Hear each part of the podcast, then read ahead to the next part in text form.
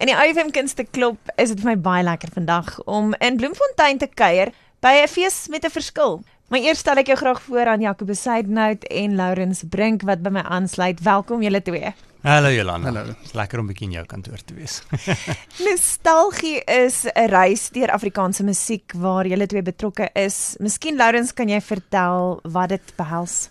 Dit is 'n nostalgiese reis deur die geskiedenis van Afrikaanse musiek wat hoofsaaklik fokus op die musiek en liriekbeweging van Janie de Tooy se tyd af. En dan het ons een of twee bietjie meer moderne liedjies wat ons ingesluit het, een van Teens Jordaan wat ons ook doen. En dit word ook uit 'n perspektief van die storieverteller vertel waar hy die gehoor saam op die reis neem deur hierdie nostalgiese reis en bietjie reminis oor wat dit vir hom beteken het.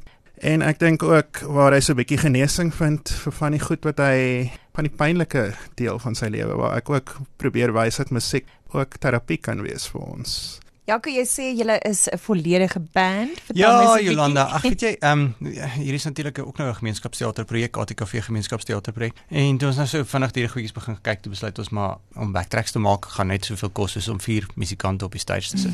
so ek's baie bevoorreg om vir Jaco Spies op dromme te kan hê, uh Hino Strauss op bass, uh Petrus van Wyk op gitaar en ek gaan 'n bietjie keys speel. En dan het ons drie wonderlike sangers. Uh, Lauren sing self, so hy gaan meeste van die liedjies sing en dan het ons Monique Burger ook en Christie Lombard, né? Nee. Lombard. Almal gaan lekker saam sing, gaan lekker musiek maak.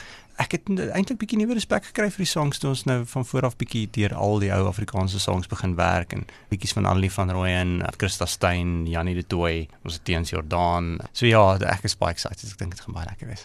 Nostalgie is 'n reis deur Afrikaanse musiek en jy's genooi. Saterdag 4 November is 1:00 die middag en jy moet net jou toegang betaal by die hek om op die perseel te kan kom. Verder kan jy hierdie dag kom geniet en dit is van die grootste Afrikaanse treffers wat jy daar kan saam sing en saam nostalgies raak oor. Maar hierdie is deel van 'n groter dag. Jaco, dis nie net julle produksie op die dag nie. Ja, dis eintlik deel van die Wees die Verskil fees wat ons aanbied by die Oorlogsmuseum en dit is natuurlik ten bate van Letty Forsie en die Vrystaat Nasorgsentrum net daar is. Toegang is R20 vir volwassenes, R10 vir kinders, maar dit begin 9:00 die oggend al. So daar's 'n klomp goedjies aan die gang. Daar gaan stalletjies wees. Jim Forsie byvoorbeeld se trompoppies gaan daar wees. Ek weet Willem Posma se primêre skool ritmegroep gaan daar wees. Edu Plus gaan onder andere daar wees. Dance Sensation gaan daar wees en dan is daar drie produksies ook.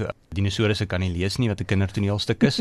Die indringer wat nou meer 'n volwasse stuk is en dan aan die einde 1 uur die middag nostalgie ons produksie. Bloemfontein, jy is genooi om 'n verskil te maak en nostalgies te kom raak. Saam met my is Lourens Brink en Jacobus Seidenhout. Waar kan mense meer weet oor die program en as hulle nou nuuskierig is om so 'n bietjie te gaan loer? Op Facebook het die Bloemfontein Gemeenskapsteater het hulle Facebookblad en mense kan gerus daar gaan kyk. Hulle het hulle het inligting daar. Ek dink hulle is ook op Instagram, so al die sosiale media maar basies waar hulle kan gaan volg en gaan loer wat daar geplaas word. Raak nostalgies saam met ons volgende in die IFM Kunste Klub. Jy kan ook meer lees en weer gaan luister na my gesprek onder lifestyle by ifm.co.za.